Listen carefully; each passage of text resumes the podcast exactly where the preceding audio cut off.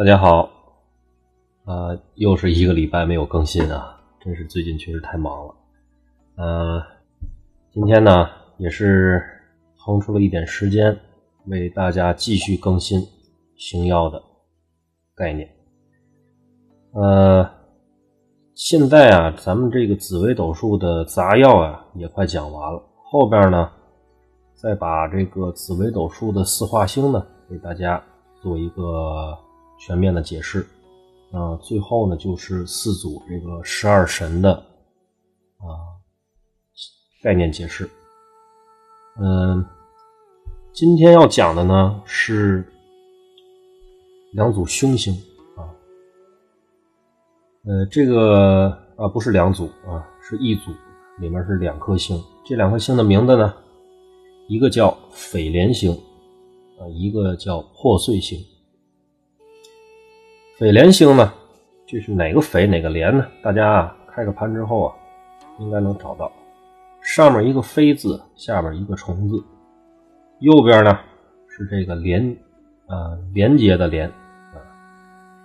这个匪廉呢，可能相对这破碎来说呢，可能大家更难理解一下。这个这什么是匪廉呢？嗯，匪廉啊，这个在。古书上啊，应该是有记载这个匪廉的一个定义。它是在这个应该我记得不错的话，应该是在《淮南子》里边啊提到过匪廉这个这个名词。它指的是什么呢？指的应该是一种神兽的神兽的名称啊，也是上古时期的一种神兽，是长有羽毛可以飞的一种啊，在天上的神兽。这个我找找啊，应该是有关于它的相关的词汇啊，在这儿有，就是《淮南子·书真训》里边写的啊，这是其匪廉啊，而从敦宇驰于方外啊，修于内。这个高秀注：匪廉寿命，长毛有翼。这个这是匪廉的概念啊。当然，这个匪廉呢，呃，是一个凶兽，所以呢，也就跟咱们今天讲的这两颗星有关系了。匪廉破碎啊，二星呢，皆为凶星，主的是什么呢？孤独啊，而且呢，这个有这遭迫害的相在里边。轻则啊，拨弄是非，家庭不睦。恩怨不分，为好成恶，飞廉破碎啊！如果入到生命宫，主破耗、破财啊、损耗啊啊，孤独劳苦，而且一生呢就特别容容易招惹是非啊，劳苦，而且呢别看累，成功的还特别少，特别。不宜不宜入生命宫，啊，还有这个兄弟宫、父母宫、夫妻宫、子女宫，主六亲的宫位，啊，都是不好的，啊，容易呢造成这个形魄不全或不和。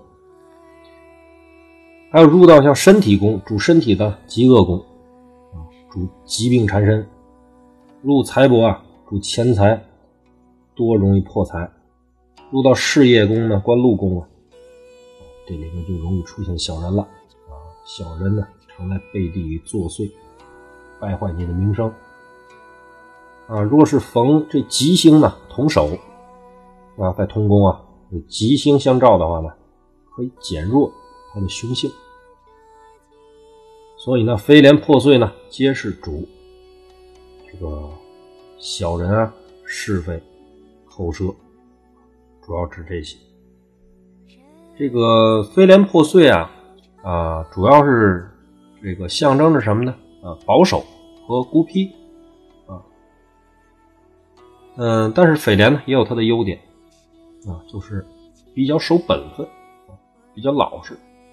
咱们呢在各个宫位呢，刚才所讲的，它入到你的每个宫位里边呢，是它呢你所承受的外在影响。但是从内在影响上来说呢？他呢，就是为人又是比较善良、守本分。像嘉慧左右呢，热心自立，会文昌文曲啊，文采比较好。你看，有他凶的一面，他一定是有他的灵巧啊和他灵动机智的一面在。嗯，所以大家呢，看每颗星一定要去辩证去看啊。我每基本上每每一期呢，我可能都会隔两三期都会跟大家去讲这个问题。我们单单去论命或者是论一个格局的话呢，一定不要啊单方面的从他的这个啊，或者我就单方面的看啊，这颗星就不好，那颗星就不好，这颗星呵太好了，我就喜欢啊。但是一定要看他的格局。像佳慧文昌文曲呢，刚才说到文采好，会魁月呢啊，易结交有地位的人士。佳慧禄全科啊，主呢有权威，名利双收。佳慧火灵啊，主这人的固执倔强。佳慧擎羊陀螺，行事偏激。佳慧六煞的话呢，行事偏激会变得非常的严重啊。这个匪廉呢，呃，遇到这大小限。啊，包括破碎啊，啊，遇到大小限会吉星，主呢有权威。好，今天呢，这匪廉和破碎这两颗杂药给大家讲完了啊，感谢大家收听，啊，咱们下次再见。